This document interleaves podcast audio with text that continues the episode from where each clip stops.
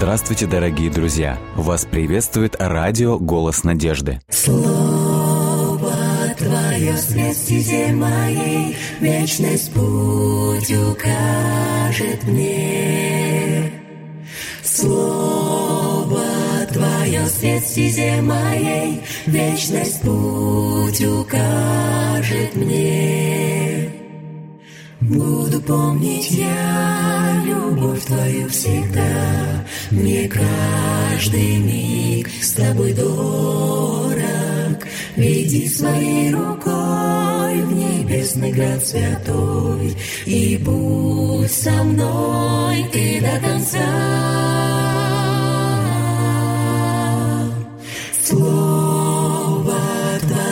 Свет стезе моей, Вечность путь укажет мне.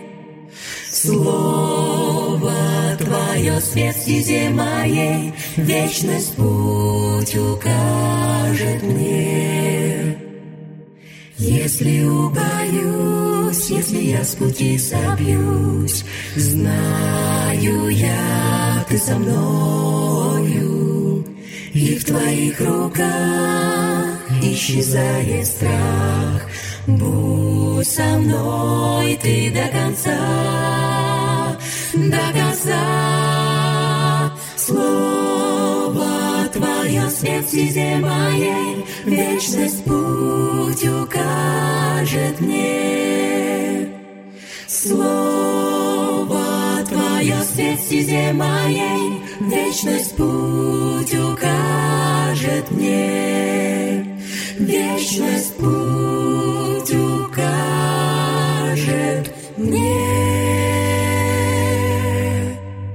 Дорогие друзья, мы продолжаем наш эфир. А, Сейчас мы будем читать 52 главу книги «Псалтирь». А, И перед этим хочу напомнить, что если у вас есть какие-то пожелания, предложения, или вы хотите, чтобы за вас а, помолились, может быть, вы испытываете, испытываете какую-то нужду, вы можете присылать нам ваши сообщения во все группы «Радио Голос Надежды» в социальных сетях. Это Facebook, Контакт Одноклассники, Перископ, YouTube, а также вы можете присылать свои сообщения на номер WhatsApp или Viber. Номер телефона плюс 7 915 688 7601. Итак, мы приступаем к прочтению 52 главы. Бога нет, сами себе говорят, глупцы и безумцы, развращены все они, отвратительное творят, и на доброе ни один из них не способен. Бог смотрит с небес на всех потомков Адама. Нет ли хоть одного, кто поступал бы разумно, кто стремился бы к Богу? Все вероломны стали, все как один развратились, нет делающего добро.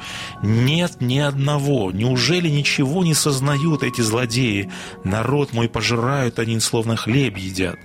Не думают они о Боге, не призывают Его молитвенно. Но охватит их страх великий, какого они не знали никогда. Разбросает Бог кости притеснителей твоих. Оставишь ты их посрамленными, ибо отвергнуты Богом. О, пришло бы с Сиона избавление Израилю, возрадуется Яков и возвеселится Израиль, когда даст Господь народу своему вновь свободу. Не обратил внимания, что данный псалом мы уже где-то когда-то читали? Бога нет, в смысле, да? Да, данный Где-то псалом было, полностью повторяет 13-й псалом. По 13-й, сути дела, да. это калька 13-го псалма. Мы не знаем, почему еще раз э, этот псалом был вставлен, но тем не менее, коль как бы вот у нас он есть, и мы его, в общем-то, сегодня уже прочитали. То есть он я- практически... практи- Абсолютно полностью повторяет 13-й псалом, который мы уже с вами рассматривали. Ничего себе. Поэтому я хочу затронуть некоторые грани, о которых мы не говорили, когда размышляли на тему 13-го псалма. То есть есть еще некоторые элементы, поэтому давайте мы их рассмотрим. Значит, псалом можно разделить на три части. Первая часть, это со 2 по 5 стихи, это жалоба на глупцов Мгм. которые говорят «нет Бога». И мы уже говорили, когда мы размышляли над 13-м псалмом, о какой категории речь идет в этом случае. Категория людей, которые заявляют «Бога нет», сами себе говорят «безумцы», как сказано в данном переводе. Что это за категория людей? Атеисты, материалисты, люди, отрицающие существование Бога, были ли тогда такие люди в то время, когда, в общем-то, гомилетический контекст подразумевал этот псалом? Честно, мне кажется, как сказать, даже несмотря на то, что был Бог рядом, мне кажется, да, то есть э, были люди, которые все равно, наверное, все пеняли на, на случай и uh-huh. на какую-то uh-huh. вот, да, uh-huh. вот на волю случая. Uh-huh. То есть нет Бога, это просто вот так вот события какие-то происходят, и типа не надумывайте себе uh-huh. ничего. Вот типа все зависит от человека. Ну, во-первых, скажем так, мышление человека, наверное, не зависит от времени. Ну, не то, что не зависит да, от времени. Да, время идет вперед, человек остается тем же. То есть этот принцип, да, он остается. То есть принцип да. мышления, да, он все да. равно, то есть и всегда есть э, Бог и отношение к нему, да, то есть оно единственное, что вот меняется там э, Вот, это ключевой момент, который ты пометил. Бог есть всегда, люди, возможно, признают его существование, и вот здесь, скорее всего, в этом псалме подразумевается категория людей, которые не отрицают, как это уже стало в 19 и в 20 веке да. полное отрицание существования Бога. Вполне возможно, что таких людей, возможно, не было. Даже если это было языческое мышление, угу. языческое мышление все равно подразумевало каких-то богов, но не Бога Яхвы. Поэтому, ну, скорее да. всего, что здесь не идет речь о мышлении, которое полностью отрицает существование Бога, то есть фраза «нет угу. Бога». Здесь под выражение глупца, который говорит «нет Бога», скорее всего, что подразумевается человек, признающий существование Бога, но отвергают закон Бога, не послушен закону Бога, не послушен воле Бога, а, соответственно, в таком случае Бога в его жизни, когда человек не выполняет волю этого Бога, в жизни да. такого человека, естественно, Бога нет. То есть они, не проявляя послушания Богу, тем самым заявляют, что Бога в их жизни нет. И вы помните, буквально недавно, в 49-м псалме, э, Господь сетует. Помните, мы говорили, Господь говорит такие слова в 49-м псалме. «Ты же ненавидишь наставления и слова мои, словно мусор подальше от себя бросаешь». Ну, Помните, да. мы говорили? На что жалуется здесь Бог? Его слово – это мусор.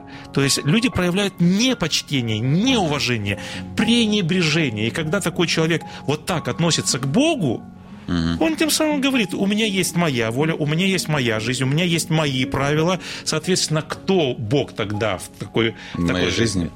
Я да. сам себе Бог тогда в такой жизни. То есть воля Бога, она в пренебрежении. Соответственно, такой человек говорит, Бога в моей жизни нет. Его воли в моей жизни нет. То есть, как бы вот от ну, такой да. категории речи идет. И э, здесь мне понравилось, как один автор подметил, э, комментируя этот момент, он говорил так. История изобилует глупцами, которые говорят, Бога нет. То есть, есть в истории категории людей, которые отрицают существование Бога. Угу. Но он говорит, но еще большими глупцами являются те, которые говорят «Господь, Господь», угу. но отказываются исполнять Его волю. И мы знаем, что Израиль был неоднократно в таком положении.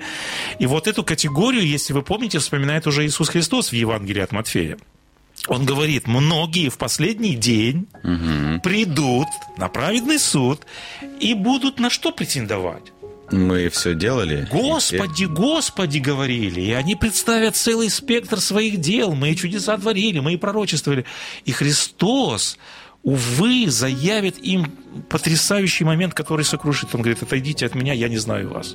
Делающие... Беззаконие. Беззаконие. Вот категория людей. То есть эти люди причисляли себя к последователям Бога, но когда они творили в то же время самое беззаконие, не творили Богу, они тем самым заявляли, что они не принадлежат Богу. И вот э, дальше псалмопевец развивает эту мысль, и он говорит, что является следствием вот этого игнорирования воли Божьей или непослушания воли Бога, непринятием Бога. И он говорит, следствие прямое. Развратились, совершили гнусные преступления, нет делающего добро, Господь презрел на сынов человеческих, чтобы видеть, есть ли разумеющий, ищущий Бога. И дальше в четвертом тексте он говорит, все уклонились, делались равно непотребными, нет делающего добро и так далее и тому подобное. И вы помните, апостол Павел цитирует в послании к римлянам в третьей главе этот текст, для того, чтобы показать, да, универсальную порочность человека. Так давайте подведем вывод, кто есть человек неразумный или глупец с божественной точки зрения?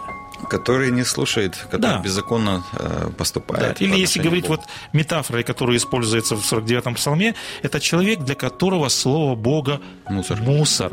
Да у которого э, Бог непочтение. И вот своими тогда поступками mm-hmm. он тогда вот, соответственно, превращается в человека с гнусными преступлениями, не делающим добро. То есть человек, который не следует воле Божией. Естественно, вот такая мораль в его жизни. И вот что самое э, печальное, автор подчеркивает универсальность данной проблемы, как это делает и апостол Павел. И он спрашивает, сколько таких людей на земле? Вот в чем вся драма. Все Получается. Он говорит, все уклонились. Да. Нет ни одного. Вот в чем вся проблема. Далее, второй раздел этого псалма То есть он подразумевает, что э, заканчивается отчаянным вопросом, неужели не вразумятся делающие беззаконие? То есть у людей нет страха Божия, mm-hmm. вот, и они не могут вразумиться никаким образом. Угу. Вот. Пятый стих, да? Да, пятый стих. Поэтому возникает вопрос в данном случае, что вот таких людей, если можем так сказать, взорвавшихся, да, которые уклонились от Бога, которые вроде бы знают о Боге, знают да. о Его имени, но вот таким образом ведут себя. Что может их вот это используется слово «вразумить», потому что псалмопевец задается вопросом, неужели не вразумятся? Вы помните, когда говорится о блудном сыне в притче Иисуса Христа, есть такая фраза, когда написано «он уже дошел до своего дна», и там используется такой момент, написано «пришел в себя». Да, есть пришел в себя, две да. русские фразы. Вышел из себя. Угу. То есть человек – это метафора, которая выражает состояние ума, когда человек ну, потерял здравый смысл, когда угу. у него перемешаны ценности. И бывает момент, когда у человека вот что-то происходит, и когда у него возвращается здравый смысл. Mm-hmm. И написано, человек пришел в себя. Пришел в себя, да. Или псалмопевец использует это выражение «вразумиться». Что может помочь этим людям вразумиться, прийти в себя? Это вопрос, конечно, такой. Что помогло блудному сыну? Его вот, состояние. Вот, вот, кстати, вот, вот как бы если, допустим, мы уже говорим о блудном сыне, то возникает тот же вопрос. Что помогло блудному сыну в данном случае вразумиться и прийти в себя? Ну, его низкое состояние, в котором он, он ел вместе с, со свиньями, вот сравнялся с животными. И осознал свое это состояние, и потому вот потом начал думать о доме, о брате, о брате ну, то есть угу. это состояние ему помогло.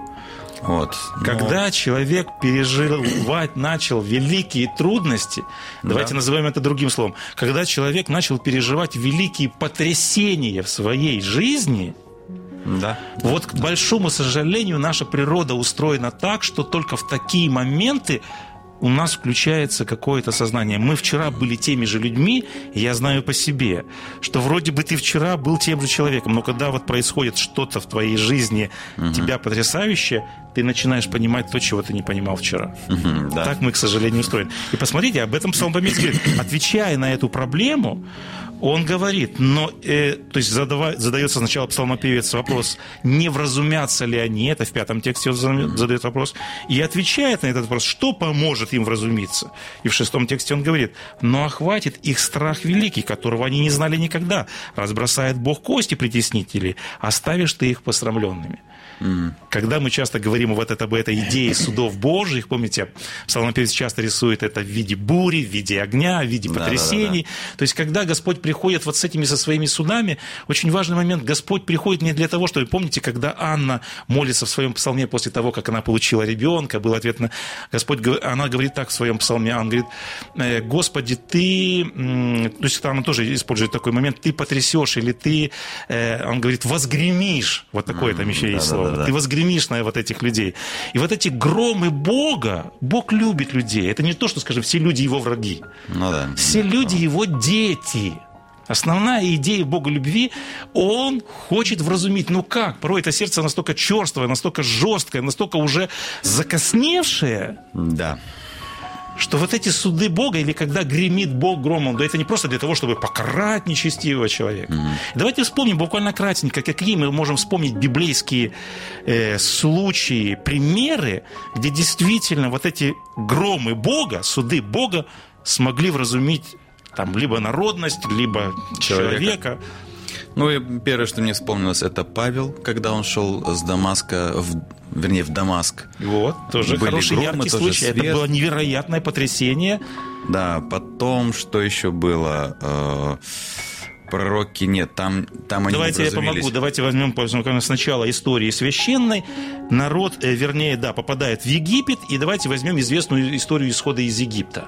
Известные да. 10 казней. Да, Страшные суды, которые изливаются на, на этот народ. И вы знаете, я как-то смотрел интервью известного телеведущего Владимира Познера, и он, полемизируя с православным священником, он mm-hmm. выступал в роли, как бы, не то что в роли, он всегда высказывает да, свою позицию как человека с материалистическими взглядами, взглядами, и когда он оппонировал священнику, он говорит, приводит случай, он говорит, вы откроете книгу «Исход», И он говорит, вы посмотрите, как представлен ваш Бог. Он говорит, народ Египта. У них дети, у них семьи. И вот приходит ангел Божий по повелению вашего Бога Яхвы, и использует такое слово, говорит, и устраивает этим людям кровавую баню. Что такого сделали эти люди? Как Бог, вот почему Бог вот поступил вот так с этими людьми? И вот как бы это такой некий такой вызов. И он дальше говорит, ну как можно такому Богу поклоняться? Ну что это за Бог, который вот так с первенцами поступил, так с детками, да, которые, mm-hmm. в общем-то, еще ничего не сделали. Что мы можем ответить вот ну, в частности, вот по, по поводу вот этого случая? Ну, конечно, чтобы делать какие-то выводы. Э, по Давайте мы зададим более конкретный вопрос. Какую цель преследовал Господь? Потому что это Господь вершил эти все дела. Да, да.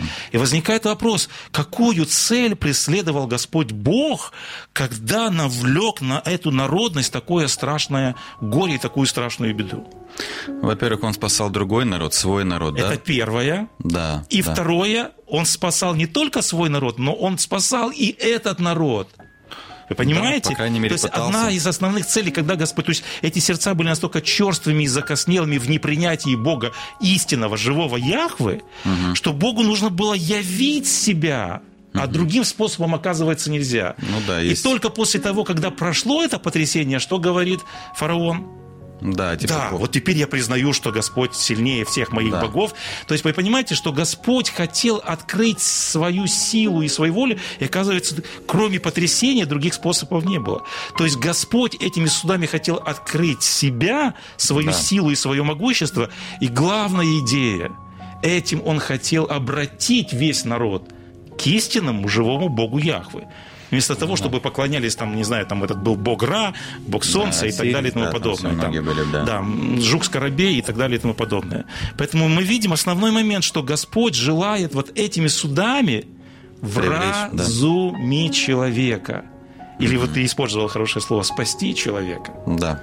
Поэтому вот здесь как бы кровавая баня была единственным средством, оказывается, к сожалению большому, что для блудного сына, что Господь не хотел, чтобы блудный сын переживал вот эти страшные потрясения в своей жизни. Да, и не думаю, что Бог хотел Не хотел. Да. Но поскольку сердце черствое, Господь иногда только вот использует такие средства. Помните известная история с Навуходоносором? Угу. Царь величайшей империи. Мы помним, что эта империя сокрушала. Она причиняла большое зло народу израильскому, потому что они да, пришли, вообще. разметали, увели Вавилон и вы помните вот этот гордый позыв, этот нелевеличественный Вавилон, который я, я построил. построил да. Каким Господь образом вразумляет этого человека? Поставил его, та же, стал животным. Та же идея, та же идея. Понимаете, вот Господь допустил, опять же, потрясение великое в жизни этого монарха. И вы помните, написано, после того, когда он вразумился, он да. только тогда признал, что вот это Господь истинный, который, да. написано, умеет смирять сердца гордых. Там есть такая фраза, которую произносит Вавилон. И да, ему пришлось, кстати, очень долгое время, если не ошибаюсь, там около 7 лет ему да. пришлось быть в таком состоянии, в состоянии животного. Взять да, тот же народ израильский. Мне вспоминается из книги Судей, там тоже есть такая история, когда написано 7 лет, а, написано, творил народ израильский зло, Угу. Господь насылает на них вот этот так называемая, есть еще и схожая такая фраза в истории, бич Божий мадианитян. Угу. И написано, семь лет они теснились. на Навуходоносор семь лет угу. в этом состоянии. Семь лет написано, они набегами находили, они их обкрадывали, они грабили. И написано, народ так обнищал уже. Угу. Что они буквально взвыли, и там в тексте книги Судей сказано, что и воззвали Господь после угу. семи лет. Да, да, да. Сказывается, и там в тексте ясно сказано, кто наслал на них это бедствие. Да, типа Бог, ну... Вопрос, опять же, для чего? Чтобы сделать плохо народу своему? И ты вот мне понравилось, использовал хорошее слово, для того, чтобы спасать, вразумлять. Потому что это же зло в конечном итоге и убьет этих людей. Я вот сейчас, с другой стороны, пока ты вспоминал эти истории, mm-hmm. я все-таки вернусь к народу израильскому, когда они были в Египте. Э, с другой стороны, да, э, дети пострадали, но давайте возьмем такой период. 400 лет народ израильский был в рабстве – причем египтяне их, э, как мы знаем, они их ненавидели, они их сравнивали просто с животными. Да, это было, это было тотальное, да, геноцид, если можно так сказать. Они И истребляли после. их. Потому что, вот. помните, в постановлении фараона написано «истребить их». Написано, сначала хотели трудом изнурить их, а потом физиологически младенцев, первенцев уничтожали. И тут, я не скажу, что это вендетта, но э, вопрос в том, что Бог, когда э, убивали детей Израиля, он ничего не сделал. И не, не, не к тому, что почему он ничего не делал. Но Бог ничего не сделал.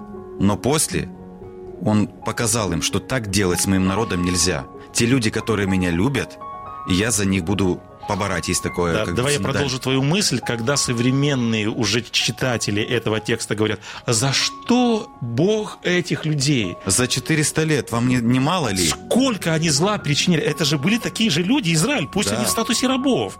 Но сколько горя причинили, что Господь не должен даже, если даже просто взять юридический аспект справедливости, да? Да, А, Но я все-таки хотел акцент сделать на том, что Господь не просто вершил какие-то казни. Опять же, Да. мы видим, что Ну да, надо ты просто- просто грань некоторую Да, посвятил. я Я, с тобой да. согласен, что есть такая грань. Нельзя сказать, что не за что было наказывать этот народ. Да, да, конечно. Даже если этот момент. Но все-таки основная цель Бога была вразумить. Вот то есть ключевой текст 52 главы. Господь желает вразумить безумцев. И я хочу опять же сделать акцент. Этот э, псалом, как и третья глава послания к римлянам, которая цитирует этот псалом, и 13 псалом, подчеркивает, что вот в состоянии глупцов, к большому сожалению, все мы, мы причисляемся к этой категории людей. Мы порой знаем волю Бога. Но порой, к большому сожалению, вот как бы вот относимся, к сожалению, еще раз большому повторяю, как к мусору. Порой это непочтение, когда мы преодолеваем своей волей волю Божию. Да, И тут- Господь вынужден где-то и в нашей жизни допускать вот эти громы с единственной целью. Господь говорит, я очень тебя люблю. И очень хочу Да. спасти тебя от самого же себя. Да. Вот подтверждение еще, да, вот к этой мысли, что царь все-таки это, ну, скажем так, он представляет интересы своей страны. Мгм. Что написано о нем? Что его сердце ожесточилось. Мгм. И что потом? Когда они отпустили народ израильский, не царь вспомнил о том, что народ ушел. Его прислуга, или ну, вот придворный Мгм. говорит, То есть момент что подчеркнул. мы сделали? Мгм. Неужели вам мало было того, что с вами произошло? Вот что, этом и парадокс. что вам нужно было еще сделать? Да. Как, что Богу нужно было сделать, чтобы обратить внимание на себя, что даже потом вы говорите, зачем мы их отпустили? Помнишь, этот же момент Господь говорит и по отношению к народу израильскому. В первой главе книги пророка Исаия говорит, во что вас, Вас еще еще, бить? Говорит, у вас уже нету живого места на теле. И все равно Вы уклоняетесь от меня, да. Вот этот, ты этот же момент подчеркнул. Да. То есть Господь бывает иногда вразумляет, вразумляет, вразумляет. Он говорит, ну, ну, ну, ну как дальше вот быть? И все равно, к большому сожалению, поэтому Псалом нас учит учиться не на своих ошибках. Хотя бы Господь чужих, да. предоставляет нам путь мудрости и путь неразумного. И Господь хочет, чтобы вот мы шли, опять же, литература мудрости нас настойчиво всегда наставляет. Он говорит, посмотрите, к чему приводит этот путь. Любящий Бог, когда вот мы читаем эти тексты, Он желает спасти вас, Он желает в жизни вашей прийти, привнести вот это добро, вот это благословение. Поэтому давайте не будем сетовать на Бога, когда Он допускает гром. Ну да. Но давайте все-таки будем не допускать этого момента, чтобы Богу пришлось нас вот таким непростым путем вразумлять нас. Да. Хорошо, у нас сейчас пока нет молитвенных просьб, но я думаю, мне понравилось сегодня размышление, что вот на самом деле, что Бог пытается, ну тут, наверное, неуместно слово «цель оправдывает средства». Бог всеми путями, по крайней мере, пытается все-таки спасти жизнь человека. Спасти человека. Потому совершенно верно. что, э, если уж как бы обращаться к книге «Бытие», то эм, Бог создал человека не для смерти. Однозначно. Он создал его для жизни, для жизни вечной. И он все пытается сделать для того, чтобы... Да, он не прерывает нашу жизнь здесь, ну, насколько это возможно, но пытается привлечь человека к вечной жизни. И делает это Да. всякими путями. Говорит, ну, даже есть уже в Новом Завете, что если правая рука тебя там соблазняет или глаз твой, лучше тебе без этого. Я, я не думаю, что Да, Иисус да, говорит, это- чтобы это- ответ да, это возьми ты. фигуральное выражение. Он говорит о том, что Бог, смотря на это, он лучше от чего-то тебя отсечет или что-то от тебя ну, уберет Чтобы от тебя, или сохранить вечную жизнь. да. чтобы сохранить твою вечную. Езжай, там он тебе даст и глаз, и руки, и ноги, Да. и, и, и бизнес тебе, я Да, не знаю, да, что да. потому что кто-то страдает физически, а кто, у кого-то бизнес пропадает, у кого-то там, не знаю, у кого-то семьи потом нет. Ну, то есть каждый Да, страдает то есть этот момент ценности Господь показывает в этом тексте. Говорит, ну какой смысл, если даже весь мир приобретешь? Ты будешь с ногами, и с, с Да. глазами. Ну а если ты потеряешь суть? Поэтому Господь Да. предпринимает вот история, священная история спасения, она направлена на то, чтобы всеми возможными средствами спасти человека. И вот в конце я все-таки хотел подчеркнуть очень важный момент, который все-таки следовало бы сказать. Да, Господь использует, как здесь в тексте сказано, охватит их страх великий, мы на этом акцент сделали.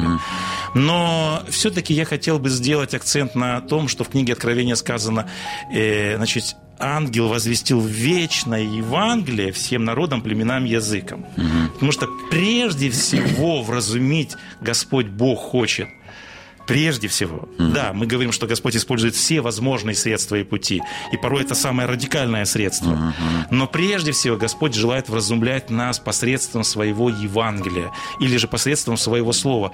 А Евангелие заключается в образе.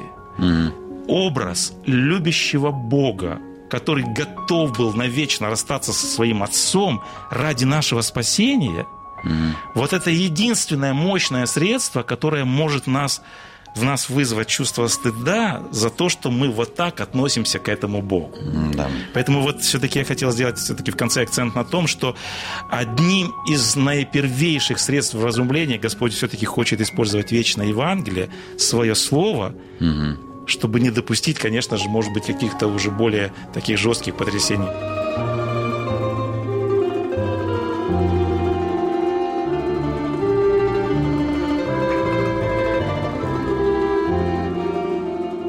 Дорогие друзья, вы можете оставить свои сообщения через WhatsApp и Viber по номеру плюс 7 915 688 7601 или позвонить нам на бесплатную линию, которая работает на территории Российской Федерации. Номер 8 800 100 ровно 1844.